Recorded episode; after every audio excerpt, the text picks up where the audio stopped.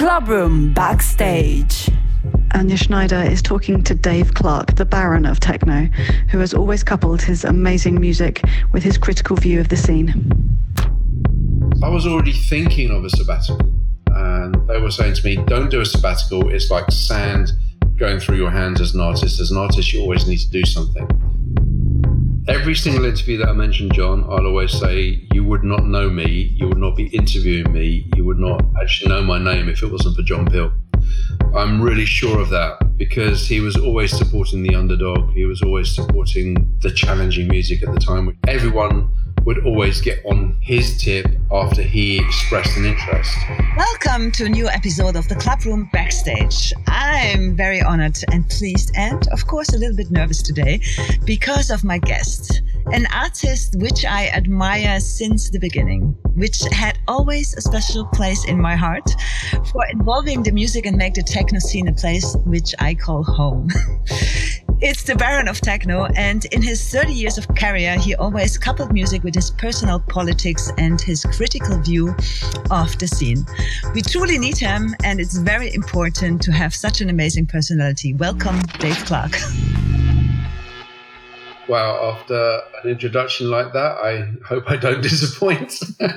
Absolutely not. I'm really honored. This is really coming from my heart. I was so pleased and so happy when you directly sent me a message. Yes, I'm in. And of course, I would love to talk with you. So I catch you in Amsterdam. How is life lately? Huh? I just had an afternoon nap. I've been doing that quite a lot in January. Um, I was watching. Well, we we both went out and did some shopping for food, and mm-hmm. it's cold here. Apparently, we're going to get a, a, load of snow next week, so we thought it'd be a good idea just to go out and just get some food for the next week. And I just had an afternoon sleep afterwards. I was watching Shark Attacks, and I fell asleep, and I set the alarm for 15 minutes. So I'm going to be a little bit sleepy for the first 10 minutes. I'm sorry. Mm, it's wonderful, but it's, it's uh, really um, hard if you compare it to the old schedule, especially on a Friday afternoon, you know, when you're rushing to the airport and be scheduled for the whole weekend. And I think it's wonderful. And also this, this, I'm going every night, I'm going to sleep at nine, which is like yeah, amazing. It's, and it's, I'm it enjoying is. it. I mean, for the first five or six months uh, on a Friday, I felt this uh, uh edginess that something is wrong and I should be doing something or I should be going somewhere. And then now it's like uh, people say to me, like my neighbors or, or the shop will go, Oh, have a great weekend. I go, Oh, yes, weekend. I forget now.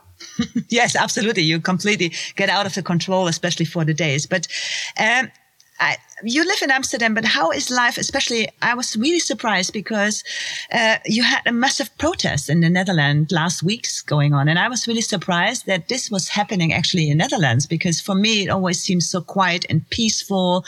And did you see this coming, or did you feel it, or did you get something about it?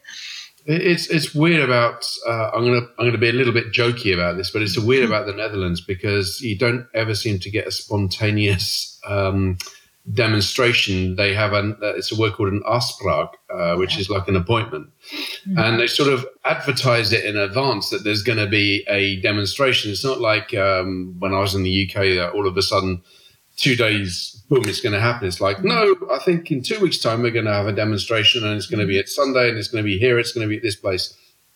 I mean, yes, of course, it's a shock. Um, it's it's not great, um, but yeah, I mean, uh, it's. I mean, for me, the curfew doesn't have that political um, um, sort of stab, um, mm. which obviously the curfew. The last time the curfew was in the Netherlands was in the Second World War, so mm. I think there's a little bit of a stab uh, there. Uh, as you as you say, you're in bed by nine o'clock. I mean, I'm in bed by nine or ten, um, mm. and and the curfew yeah, it's a little bit of a shame at nine o'clock because it means you can't go out uh, for, for, that one walk you might do once every two weeks or three weeks at 10 mm-hmm. o'clock. Um, yeah, yeah. But nothing else is really happening. Mm-hmm. Um, I'm not that worried about it right now. Um, mm-hmm. But yeah, the news reported it and it happened, and it's uh, you know it's mm-hmm. about five minutes from my house. Um, but everything was peaceful in the end. So uh, yeah, I mean, you watch. I watched it on like because we heard loads of helicopters above, and I just watched it on mm. loads of television. Uh, and again, compared to like the violence and and and I don't want that here, by the way, obviously, but compared to the violence and demonstrations that I've seen mm. in the UK, it's it's people just being upset, and there's a water cannon, and yeah.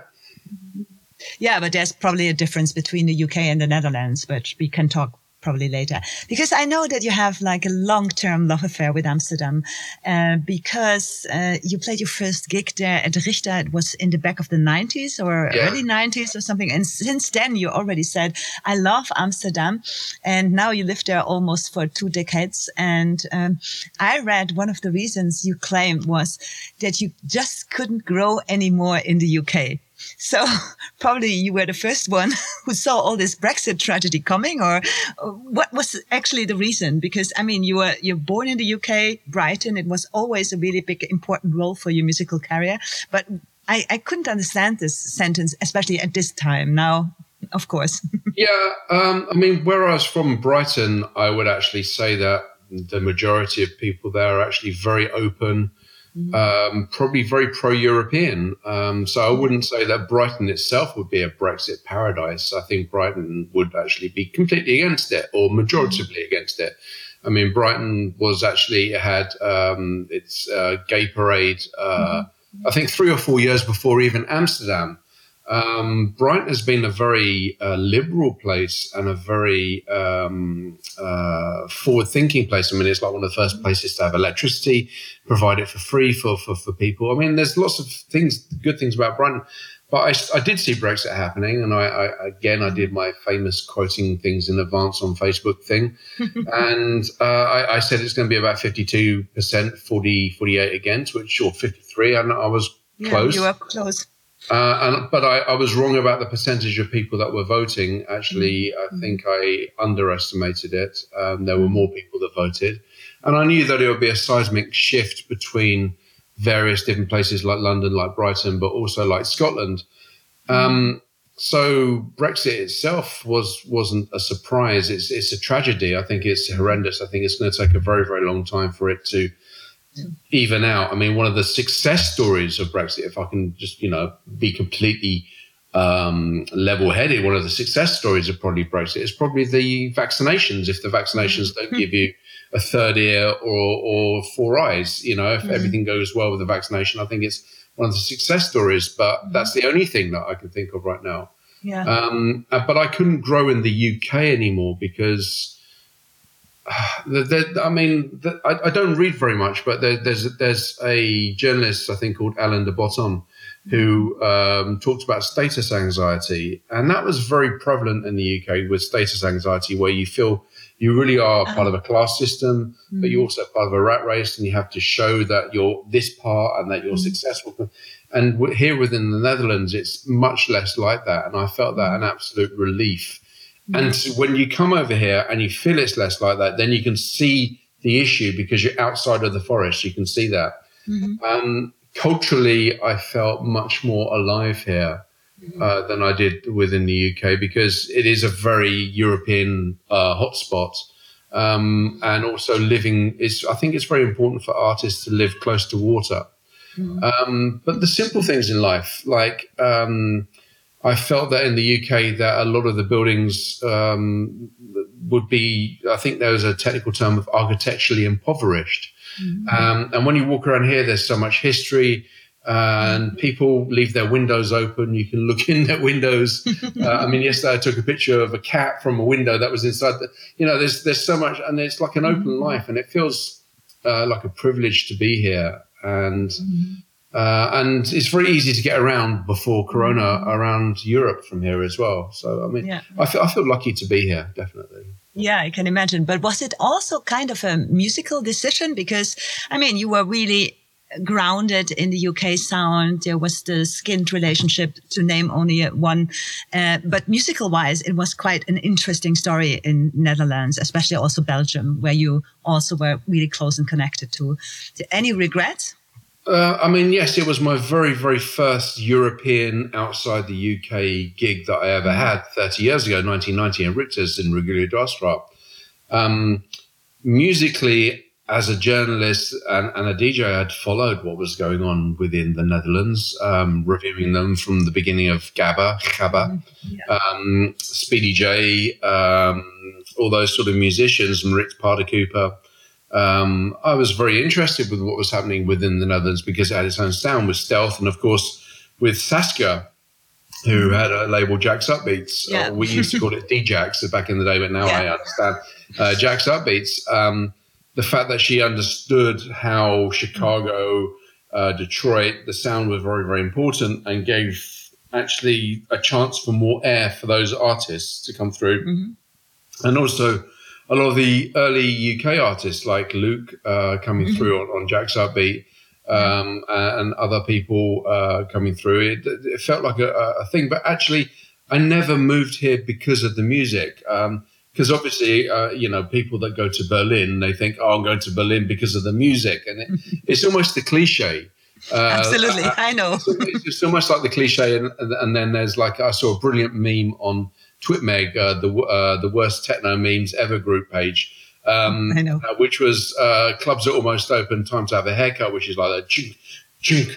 Uh, it's, it's it's almost as cliche as that, and I never wanted to sort of be part of a musical um, um, neighborhood. I never wanted that. I used to have this joke. It's like if I ever moved to Berlin, it'd be horrible uh, because I would actually come off the plane, go home, and then go out and get some milk and bump into some DJs. I, I never wanted that. Everyone is a DJ in Berlin. I know, I know.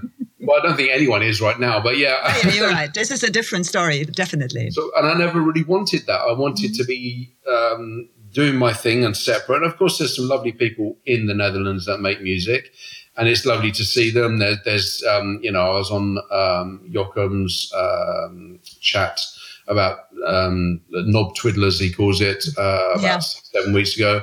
There's people like Estroe uh, who have booked almost every single year for my event at ADE. And of course, it's lovely, but I've never been one of these people that feels the need to be in that musical environment. I actually feel the opposite, which is to surround myself by just people that are just doing different things because that's actually more inspirational, Mhm. actually, and keeps you in place. I know what you mean and and what you're talking about, and especially when you are so old and in a status like we both are. I mean it as a compliment. You are not like, you know, hanging together. But also um, quite interesting because talking about Amsterdam, the pandemic and the whole touring life, and of course everyone knows how long you are doing this. In the beginning, you enjoyed quite a lot the break. And especially I had the same feeling. It was, of course, kind of a shock because your whole life has to turned upside down.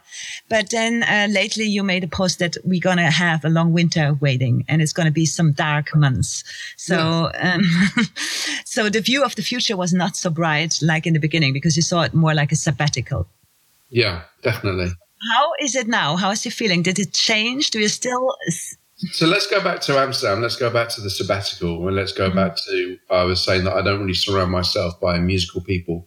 Um, So there was like a few older people that I was surrounding myself with at that time, which are artists that either make, work with fashion, uh, who uh, train up uh, Viktor and Rolf and people like that, at the Rotterdam Academy. And I was I was already thinking of a sabbatical, and they were saying to me, "Don't do a sabbatical. It's like sand." Going through your hands as an artist. As an artist, you always need to do something. But anyway, it came, and the first month, pure guilt. Like, I should be working, I should be doing something. This is really strange. But I was fucking exhausted um, completely because I actually believe I had corona. Um, and because I had pneumonia and I was really sick for a long, long time. And uh, I went back. I did the same thing that I did after my car accident after exit, which is I went back to work fully quicker than I should have. And this was the only thing that I think I could have had, apart from doing that cliche, um, reaching 60, 70 years old, uh, retiring, going on a golf course, and then dying six months later because of the shock. So I was actually, for the first month, very, very um, weirded out, but then had the beautiful weather, and I actually just took it off. And but I saw that with it with with with Europe, we had at least the acknowledgement and mm. the, the beginning of a wave of, of of Corona coming at middle of spring with unseasonably good weather. Mm. That it's not going to be great. We don't know what we're dealing with, so it's going to be a complete lockdown. But the lockdown that we're going to go through next winter is always going to be harder. And it hit me as well, even though I could see it. Because Mm-hmm. the weird thing is, like, sometimes I can see things, like I could see Brexit, and then I still woke up the next morning, saw it on television, and then was Yeah. still shocked, even though I saw it. Mm-hmm. And and that's why I put on Facebook, on my personal Facebook, I said, you know, January has absolutely been shit for me. I just have not been creative. I, I don't feel tired anymore, you know, exhausted. Surely I must be creative if I'm not tired. And I just absolutely nothing really creative happened for me this this month at all. But was there a kind of a routine where you're going through this? I mean, I'm going now for a walk every night and explore some places here in Berlin. I never thought that I would do this. So I have some special little tiny things what I'm doing and keeps me alive somehow. Yeah, I mean, we we- with the first lockdown, we went out on my motorbike quite a lot, and we explored parts of Amsterdam that I never had the chance to do. And it was useful because, like, I remember if you've ever driven around London before GPS, um, and you had your A to Z map on, on, on there, but you'd always shouted it because it's like, oh, fuck it, I'm just going to drive and see what happens.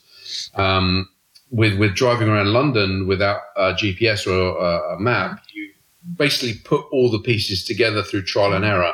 So you would link uh, going through Croydon to get through to Brixton to go through to, you would put them all together. And sometimes you would take a wrong turn and you'd end up, I don't know, somewhere else and you'd actually explore trying to find your way out of there to get back. But you put it all together and then you would have this mental map of London in your mind. Uh, and actually, the same happened with Amsterdam. Um, just driving around, like, oh, this is how this links together. This is how that links together. Oh, there's a park here.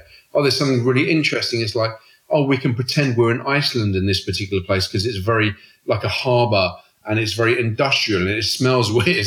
and, and, and a lot of these things were happening, and that was great. And yeah, I mean, we still do that. As for the walking, um, I have to say that um, I'm very strict with with Corona uh, because I um, I've, I've had chronic asthma for my whole life, um, and actually living here has been a lot better. But I, I'm very strict with it. So if I see friends, um, unless it was in the summer, and even then not that often, it would always be outside. And that's actually quite healthy, although it gets a bit boring sometimes. Um, and you feel like it, it's a bit strange. But I would see friends and uh, I would go for long walks with, with different friends, like maybe four or five hours. And Yeah, that's super. And, it, and it's been good. And it's really funny because the, you know the people that wear these um, things that go on how many steps they're doing, right? Yes, of course. I do. first of all, those people are normally very, very anti-technology and like, oh, I think I'm being spied upon. But then they've got like a GPS tracker how many steps they're doing, which is fine. Uh, and the funny thing is like, oh, how many steps have you done? I said, I don't fucking know. I don't really care. It's like I walk a lot. I don't really care. It's like, Mm. and then they're the ones that are proudly proclaiming they've done ten thousand steps. It's brilliant. And then after after an hour and a half of walking, they're the ones that are tired. Mm. Like- I know what you're talking about. they're exhausted after an hour and a half worth, worth of walking. You're thinking, oh, so obviously 10,000 steps actually mm-hmm. isn't very much, really. Mm-hmm. Yeah. I know, but, but um, in between this time, I mean, there's one thing you still carry on, and which is quite important, is you're doing still your radio show White Noise. You did a mm-hmm. lot of streams still. You are still on there. So, how important is it actually for you and even for your listeners to carry on and to go through this time together? Did you feel a different response? I mean, you're doing radio since 20 years. You have like more than 600 episodes. You have on every regular stations your show. Did you feel a different vibe at the moment? Um, first of all, I was really grateful for having some structure retained because I think if I would have lost that structure, um, I think something would have happened to me mentally, not in a bad way, but I would have been a little bit more off kilter. But because I had that structure to still maintain, I was really grateful for that. Um, it's actually almost approaching 800 uh, editions now Wow. um, which is which is mind blowing. Um, but weirdly enough, I was in Ireland uh, because one of the central stations of, of white noise that's been um, uh, transmitting it for such a long time is 2FM in Ireland. And I was over there and I was uh, doing a gig over there, but I always went for my Christmas curry uh, with with the with the guys from 2FM. And we spoke and they said, Well, have you thought about doing another radio show?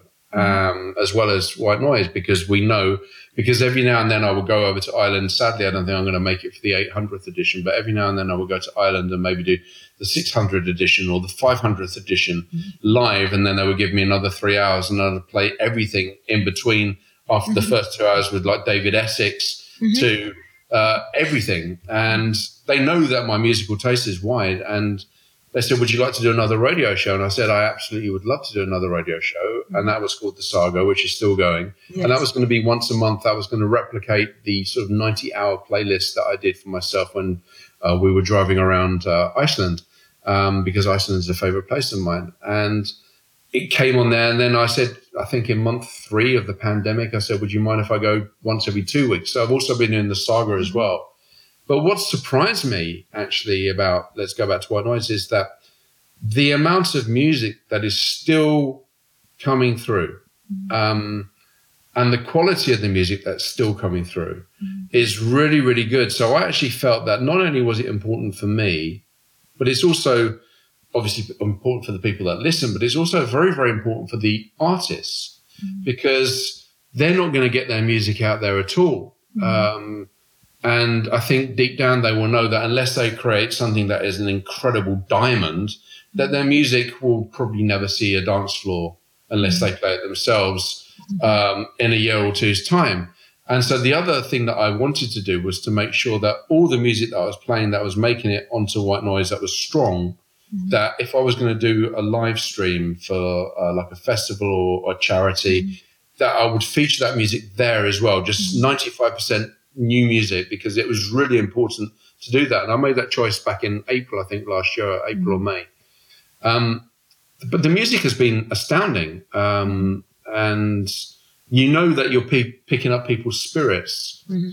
And that's, that's really, really important. And it kept me, it kept me having a structure, which my structure always was listening to the music once a week or once every two weeks, yeah. filing it, putting it away, and then going through it. And I think sometimes I was like, oh, I've got to do this. And you, you sit here and I, I, get maybe three to 400 pieces of music to listen to every sort of week, week and a half.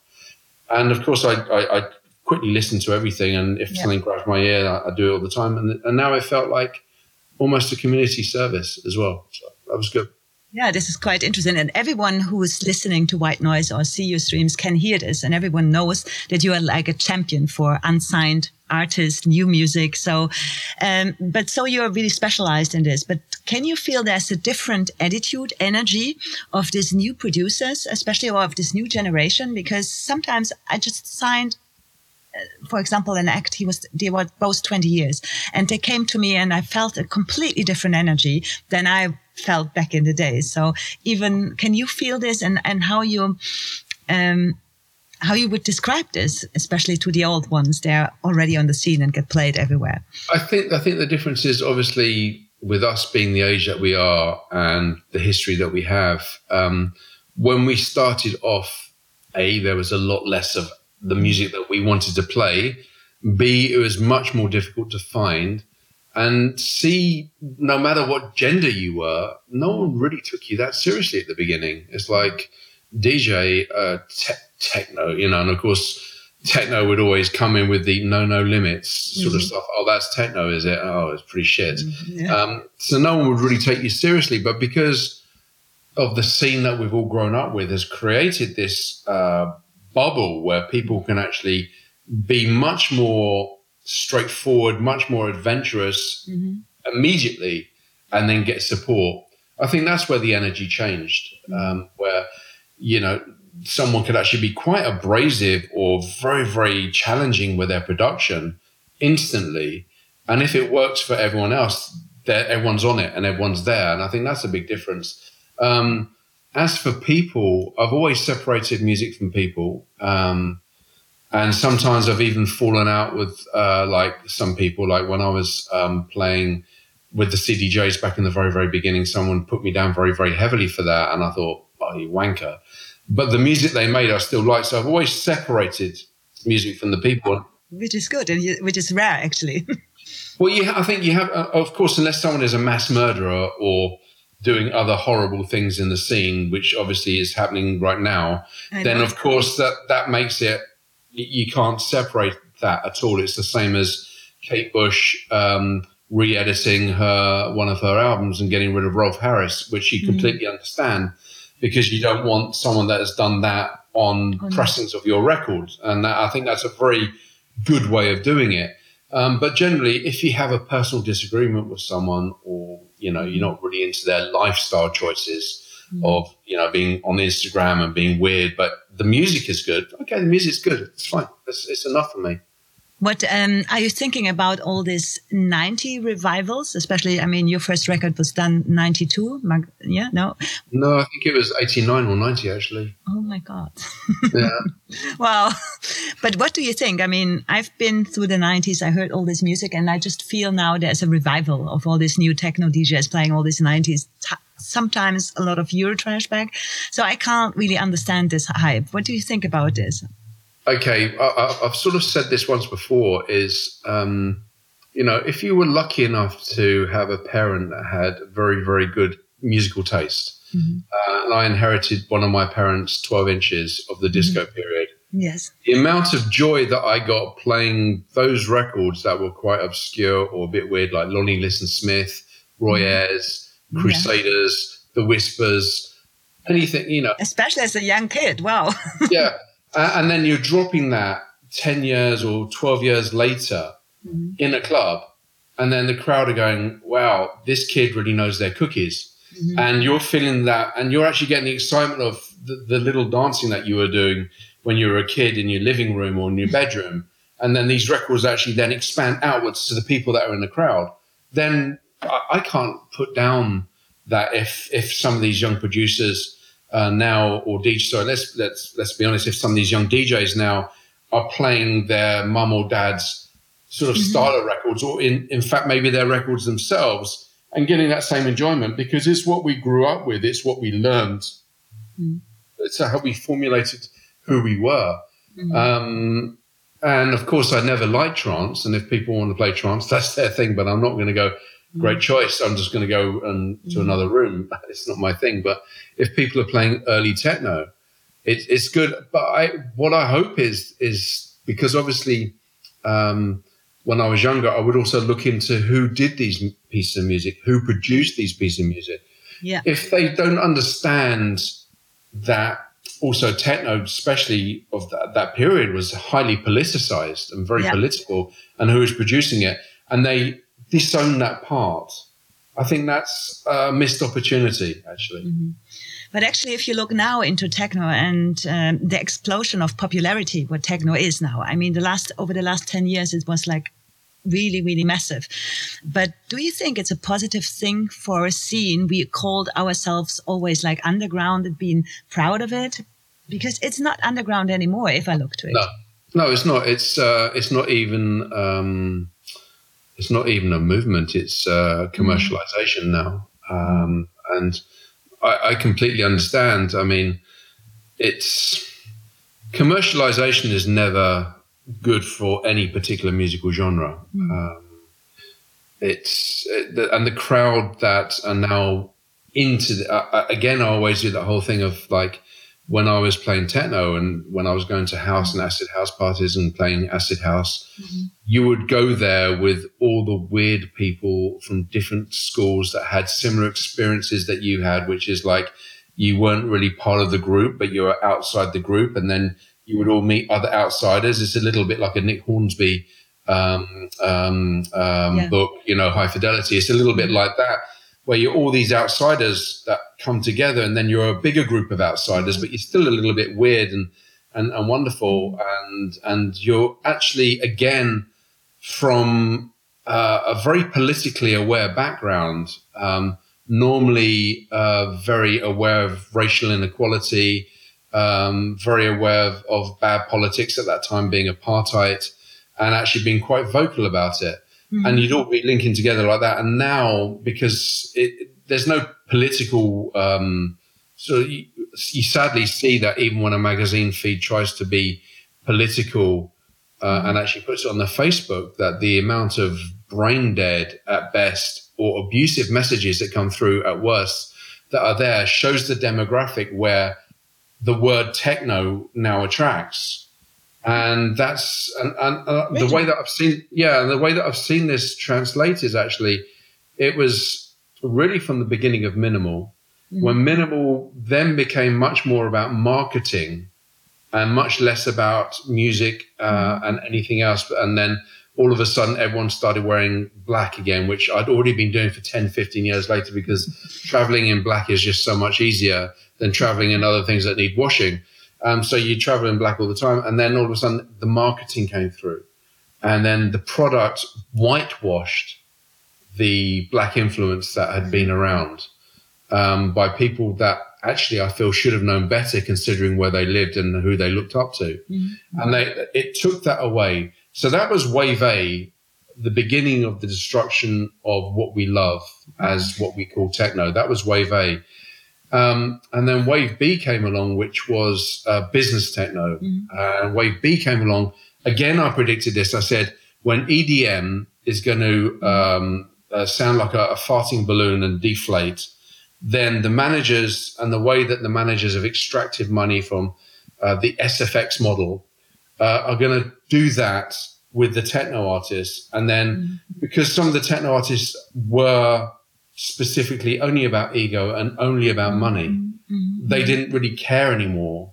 Mm-hmm. That was inevitably also going to bring down the level of what techno meant to the real, true, hardcore people of what techno is, yeah. and brought it down again. And yes, it expanded the audience base, and you can be accused of complete snobbery by saying that's not what we want. You can't control that. Yeah. But when you expand the audience base, then you're not going to get the same quality that you had before. But then before, there was also bad things that were attached to it, which was complete snobbery. Mm-hmm. Uh, whenever you walked into a record shop um, as a guy or as a woman, if you, I mean, I was watching, uh, I, I love the fact that sometimes I'll put on um, my Facebook and all of a sudden, uh, Susannah, Electric Indigo, just mm. pops up on my feed. I, I just love that. And then, so uh, actually, two days ago, I think she was on doing an interview and she said that she used to work at Hardwax. Hardwax, I remember this. and she said that even like if anyone asked the wrong question in Hardwax, there was. you, you'd be given a hard time shown the red card, show the door. I know. I was scared to go to Hardwax to buy my records there back in the days. It was really like a big thing for me. uh, and and obviously that was not just the Hardwax thing. That was also replicated. Probably before in the UK. And mm-hmm. actually, I worked in a record shop, yeah. and I knew that the only way to actually get uh, the the uh, the really good vinyl before anyone else, unless you joined a mailing list, was to actually to work in the record shop. Absolutely. and that's why I still have my uh, green vinyl copy of mm. uh, "There Is No Planet Earth" um, by by Dan and Claude, um, and and because it was like fuck it, I'm having this, mm. you know, and that's why I still had some of my rare pressings of of Reese, uh, mm. Funky Funk Funk, because it's like yes, we got there in advance. Mm. Um, but those things had some elements of bad, but the gatekeepering wasn't pleasant to go through, but it did safeguard the mm. music. Yeah. But you can't do that. You can't do that with digital because digital no. digital was also the catalyst that enabled marketing to then become more important than the actual content. Yeah, I know what you mean. And I know also, I remember back in the days when I went to the record shop, when I had a good relationship to my record shop dealer, he gave me the right records sometimes. And he brought me to a special way, which I probably not find by myself. So it was quite, for me, a really important time. I found, I found a really, I found a really good way of even jumping ahead of being working in a record shop, mm. and that was actually for writing for magazines, doing reviews, because then you even got it before the record before shop the record.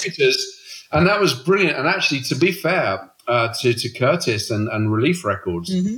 I would get everything way in advance, and not just everything way in advance, but in this amazing like colored vinyl that never even existed, apart from maybe thirty or forty copies. So I was like, this is amazing. Yeah, yeah, cool. of course. But uh, coming back to the commercial uh, discussion, we spoke a little bit. Um, I mean, I have different. As I have a really diverse opinion about it. I sometimes like it, I sometimes don't.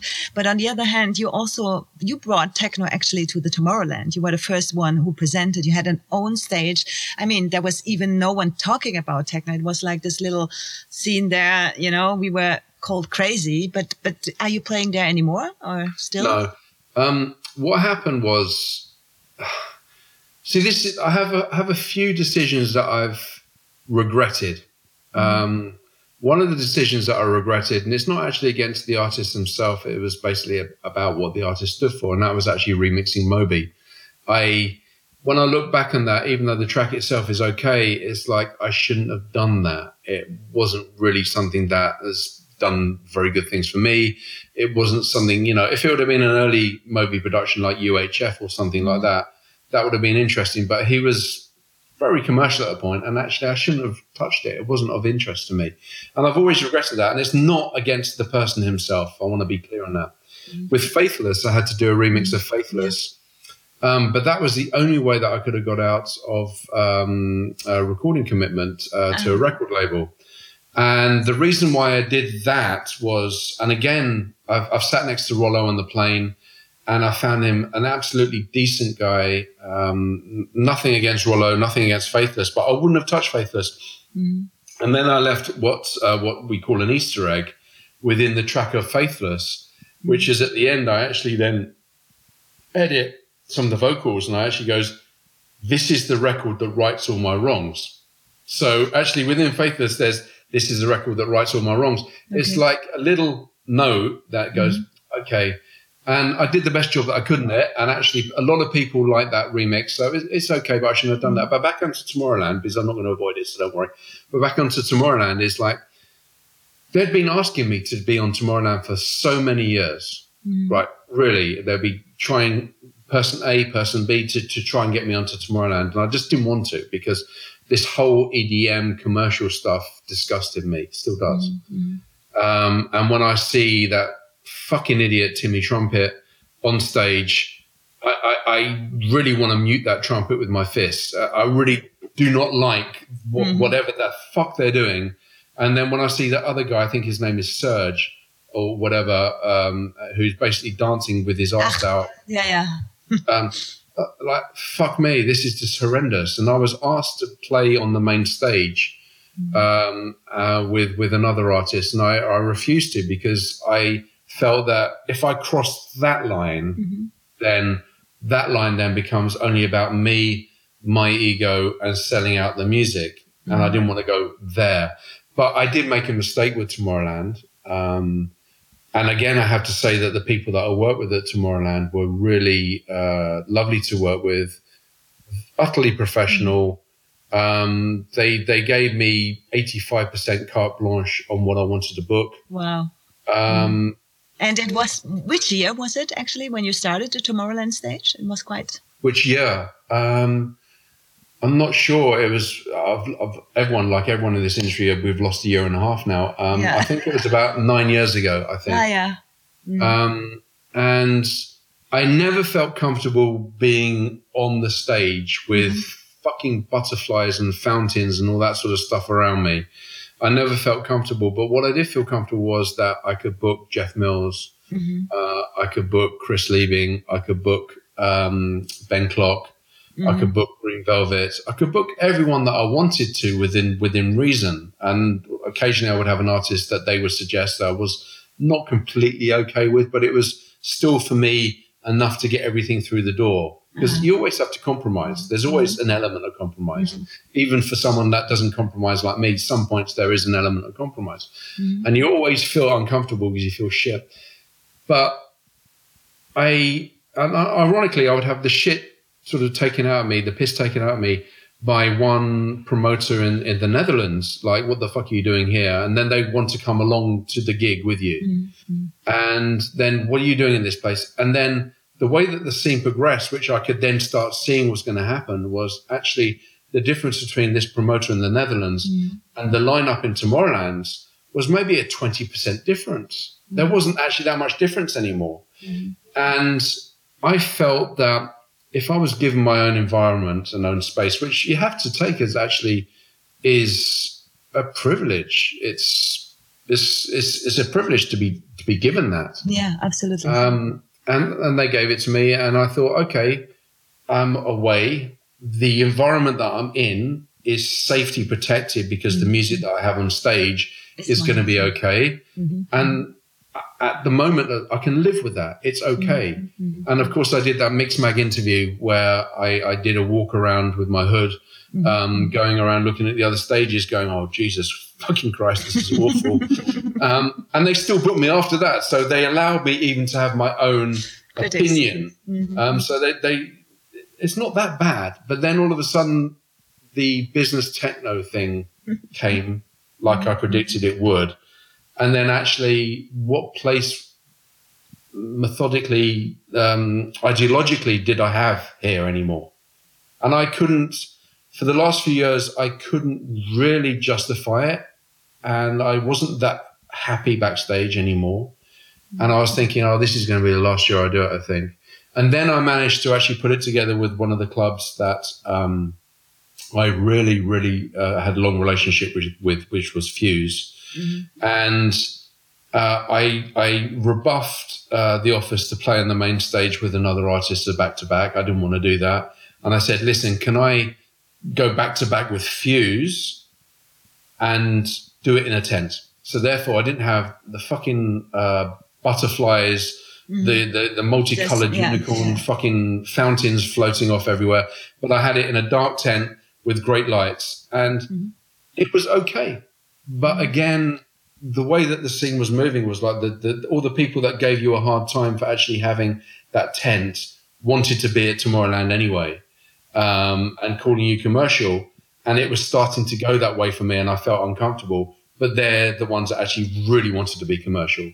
Yeah. So, yeah, I hope, hope that explains it. Yeah, I think so. I understood. But actually, also the whole case with the business techno and, and where the scene is going, maybe the pandemic this is the only good thing on the pandemic that it's maybe clearing up the scene a little bit uh, because everyone nah, do we think it's just a hope? No it's not. Okay okay got it. You don't have to say anything. No i, I, I don't think it's uh, obviously that's the dream that everyone that had any credibility wanted. It was like thank fuck we can finally do away with these people that play for oligarchs in russia mm-hmm. um, that actually play play graves. We can get rid of these people that the only interest they have is about their own narcissism, their own presentation on stage, and their financial gain.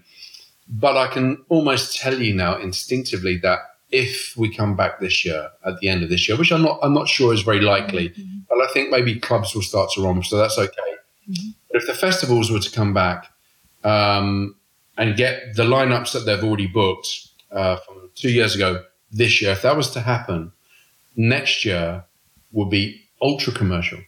Mm, really? Ultra commercial. And the reason why for that is, is the amount of risks that any promoter doing those kind of events would want to take because they feel they've lost money. Mm-hmm. Um, they're going to want to go straight back in there mm. harder, more based on fake demographics than ever before. Um, so yes, of course, we we sort of want those sort of organisations to self implode. Obviously, not the people that do backline, not the people that do the sound, mm. not the people that actually are the hardworking um, people that make us all look like stars when we're on one stage. We don't want them to go through pain, but we want the organisations to change. But yeah. I, I don't see that happening. And actually, the longer this goes on, the more damage I see happening to the clubs because they're the ones that suffering that aren't getting the support. Um, and if they go, if like say for example, Razzmatazz mm-hmm. in Barcelona goes, if Fabric in London goes, if the Rex in Paris goes, yeah. if the Fuse in Brussels goes, and all these other credible clubs, because obviously I'm naming the ones that I've played up. There's also many that I haven't that are mm-hmm. also credible and very important. If these clubs disappear, or worse still, yeah. get bought up by the people that actually have the bigger organizations, the choice that's going to come through is actually going to be less. Mm-hmm. That's what concerns me. That's yeah. what concerns me. And of course, everyone's talking about illegal raves as if this is the beginning of a scene. But the sad thing about the illegal rave is that when illegal raves were happening when we, when we were growing up, it was only about the music. Absolutely. it's a difference. Yeah, but do you think the music will change maybe? If this drags on, then yes. If this goes to the Financial Times um, predictions of that we're going to be fighting Corona from between four and seven years from this point, mm. then the whole world is going to change. Yeah. Um, there's, you know, I mean, obviously we're very music centric, but the whole world is going to change. I mean, athletics will change, um, uh, classical will change, um, fashion will change, art will change, everything will change. And change is never a bad thing, of course, um, but it's always a bad thing if you are the ones that are caught in the middle of it. Say, like, for example, the Industrial Revolution. If you're before then and then the change happens and you're slaughtered, then it's not a great thing. But change generally is not a bad thing. Change no. generally is is necessary for human uh, evolution, but sometimes people get caught in that and they can't change. Mm-hmm. Let's talk about something positive because beside of your all your music productions, tracks that are timeless and your career, you are now really established as a photographer. I'm really you catched me I again. I wouldn't say established. no, yeah, but you catched me. So I, I was even thinking, and I saw some portraits what you did for um, from other artists. So how important is this for you? How what are you going to do with it? I seem to have inherited all the technical loves from my father. Um, I didn't have a close relationship with my father just because the way my family uh, was was was was acting, um, which is a sad thing, but it's okay. Um, and he passed away a long time ago. And my father was the technical uh, person in there. He was the one putting speakers, car speakers in the in the bathroom um, in the seventies, so you could actually listen to the radio through a spring reverb. And his great music taste, huh? no, he didn't have good music taste. He had no, the it worst not him. Taste. He had the worst music taste. He would listen to James Last. I mean that. oh no! I know. Yes, that, that's how bad it's bad German. it was. It's German, James Last. I know. You know I know. Actually, I, honestly, I've always thought that James Last and and Helmut Geyer actually mm-hmm. look very similar. If you actually, if there's if there's a now that you say it, actually, this is fantastic. Absolutely. um, uh, but he did like classical music, um, mm-hmm. which I did take from and I learned from, um, and that was okay. No, it was my mother that actually had the disco taste in music. Ach, my father, my father had um, all the. Uh, he had record decks. He had reel to reel, and he was also into photography. Ah, see, okay.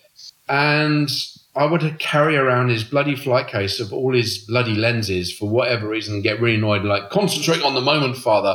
Live the life. No, I need to change the lens. I need to do this.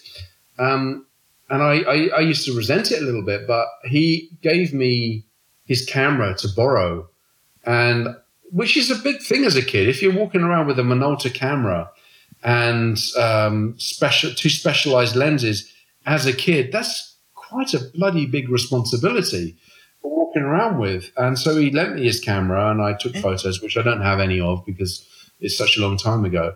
But I had that love. And then unfortunately, uh, I had to sell the camera that, that he gave me with the lenses that he gave me for food because uh, I wasn't earning any money. Um, because we all know how difficult it was when we all started. It was you had to make choices. Is what's it going to be? Is it going to be photography? Well, I can't afford the film, or is it going to be vinyl, which actually has a long yeah. longevity and you can do something with? So mm. I chose the vinyl. Um, so I had to, and the food, um, and I had to sell the camera. But all these things actually came from my father, which I'm really glad about. So, um, and also I've been very lucky within my own career of actually being in front of, and I've never been a very comfortable person in front of the camera at all. Um, but actually being in front of the camera of some great photographers. I mean, some really, really good photographers. And so I was always asking them questions. Mm-hmm. What does this do? What does that do? How are you working this? Mm-hmm. Always learning and how they place people and what they were doing with, with light. And, and so, I mean, like one of the early photo shoots that James Barton arranged for me was with a guy called Rankin, who's actually super famous now. And I was learning from him. He, at that time, he was taking pictures of Madonna, taking pictures of the Queen of England. I'm a Republican, but still, it shows where, where he was. Uh, where, where, where I was going. And I've had other ones like um, another guy came up, Martin Goodacres. He, I, I saw his uh, images of me on Getty out the blue, and mm-hmm. And I learned from that. And I was like, oh, I wonder what lens he was using. It looks like a you know a 24 or 28, and he tells me it was a 28 possibly. And I, I learned from these people, um, and then I had a passion for actually choosing the photographer that I wanted to work with. Mm-hmm. Uh, and uh, I uh, went out with someone for a little while, and they showed me what you could actually do on the iPhone with with the camera and how you can edit, which I wasn't really that bothered about because I wasn't one of these Instagram people Yeah, like, yeah. hey, look at me, I'm so handsome and all that shit. Um, but the actual editing within the phone, I wasn't really aware of. I wasn't really that bothered of. And then I was, oh, this is really cool. And then uh, I was hanging around Paris for a while, and then I actually met a great photographer called Marilyn, um, and again learned how she worked. And the, my, for my very last photo shoot, which is really really interesting, um, back to the days of vinyl, I bought. Uh, I was a big fan of the Sparks, and I bought uh, one of their albums, um, Terminal Jive, and it had uh, the Mael Brothers, which I luckily interviewed once as well.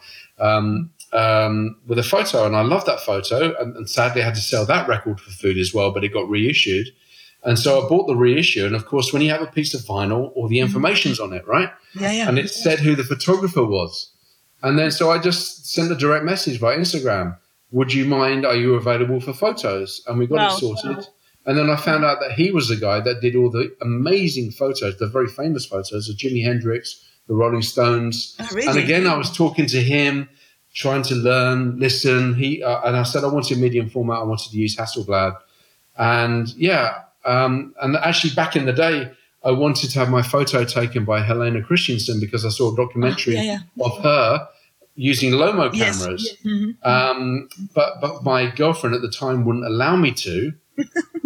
Which is really weird. I mean, look at my face. I mean, what, what's Helena, Helena Christensen- Christensen, hello. Yeah. What's she going to do with me? You know, it's like, yeah, I, I did wear leather trousers for a little while, but that's about as interesting as it probably gets for Helena, right? Um, so I was learning and learning and learning, putting it all together. And then a few years ago, I just took the dive, bought a camera. And of course, I did the beginner's thing. I bought the camera that I thought looked the best, right? And so I bought a camera that looked the best, and actually I never really got on with it and almost lost the interest, but then kept going through with it. Pod exchanged it, and then then it all began. Then it all started. Then I started to feel where I was heading, trying to get a um, a, a direction in my mind of where I wanted to be. And I've always been fascinated by black and white. Um, so much so that when I actually watched the documentary on Platon, um, I had tears coming down my eyes when he was explaining what black and white meant to him because that's what it meant to me. Um, both as someone that's actually had their photo taken in black and white, but actually then someone that's embarking on a photo- photographic, hopefully photographic career. Um, so I, I felt black and white very, very intensely.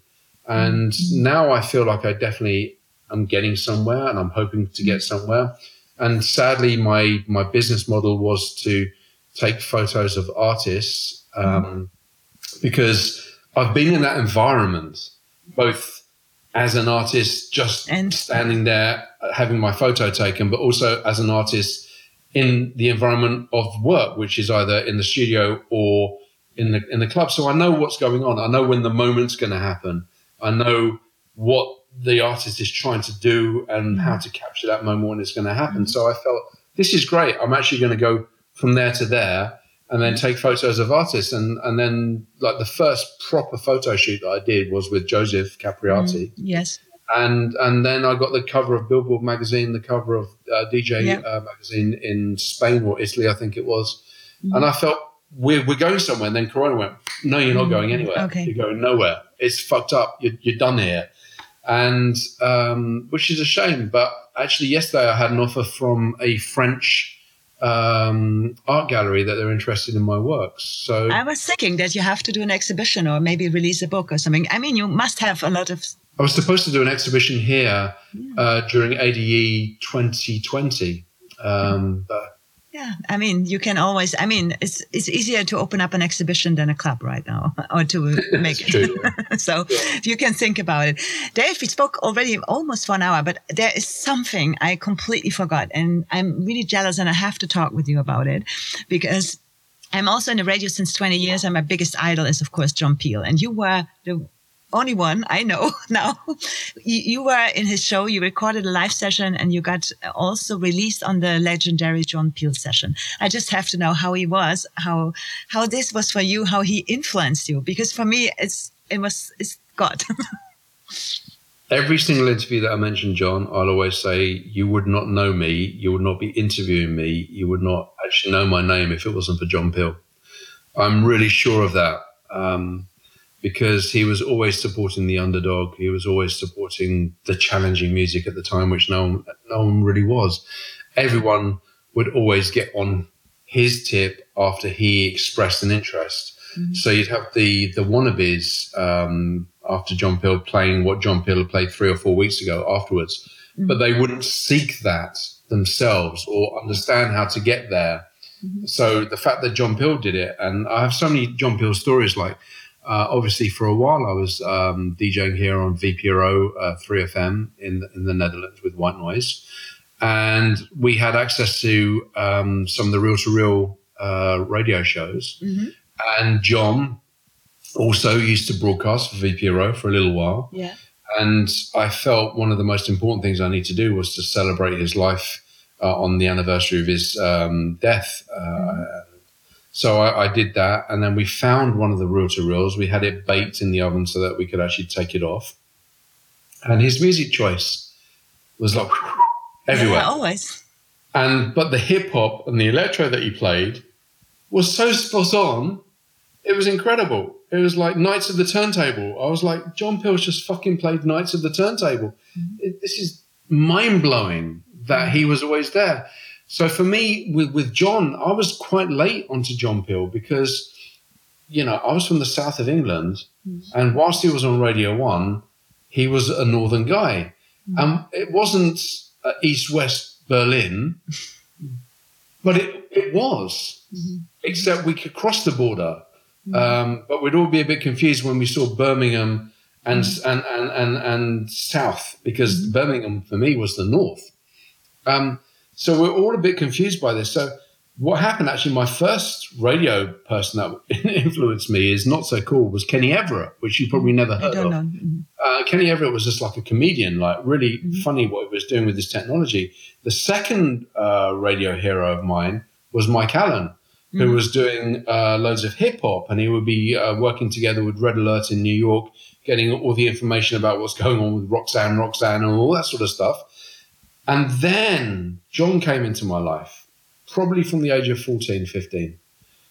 And I would listen. And it was always with the romantic crackle of radio, right? Mm-hmm. You can't underestimate that romantic crackle of radio. Yeah, yeah. The signal going in, the signal going out. Can I stay tuned? Is it going to stay tuned enough for me to actually be able to listen to what the track is actually called? Yeah. Um, so, and then I was listening to John, and it was like, wow, there is a world out there which is so interesting musically. And then uh, sent off the, the music to John, not expecting anything, and then he was playing it. It was like, holy shit, this is this is mind blowing. Yeah. And at that time, I had two amazing pieces of technology. One was a second-hand green light fax machine, um, and the first fax that came through there was from Riley Reinhold. Mm-hmm. Um, Ach ja, was Köln, from Cologne. Yeah, um, uh, of reviewing a Magnetic North uh, mm-hmm, record, yeah. I think it was, for maybe Groove Magazine or something else, I can't remember. And then the second piece of technology that I had at that time was a answering machine. And John Peel left a message. No on the answering machine. Wow. and I was really mind blown because I actually already edited the tape on the on the on the answering machine. So I actually had uh, like I'd actually uh, edited Laurie Anderson for My Superman. It's like, mm-hmm. please start talking at the sound of the tone, bub, yeah. bub, and then I have BDP going in there, yeah. crazy, and then John left a message after that, and it's like, fuck, this is mind blowing. This is incredible. So I then recorded that message, obviously, into my sampler. Mm-hmm. Uh, and then I said, Would you mind leaving me a message for my radio show? Because at that time, I was doing uh, a once a year radio show for four weeks, mm-hmm. uh, once mm-hmm. a week, um, called Festival Radio. Mm-hmm. And he called me the Baron of Techno. And that's how it started. He actually called me the Red Baron of Techno, but that's yeah. German. And so I became the Baron of Techno. And yeah. Yeah, wonderful. What a nice story. Okay, um, Dave, thank you very much for being in the show and, and we almost talked for an hour. This was wonderful and so interesting. And thank you so much. I really appreciate it. So thank you for asking me. Yeah, and I hope uh, we're going to see each other live one day. And yeah. if I ever come to Amsterdam, I'm going to say hello and we're going to have a tea together. This would be really nice. Thank you so much. This was wonderful. Thank you. Thank you.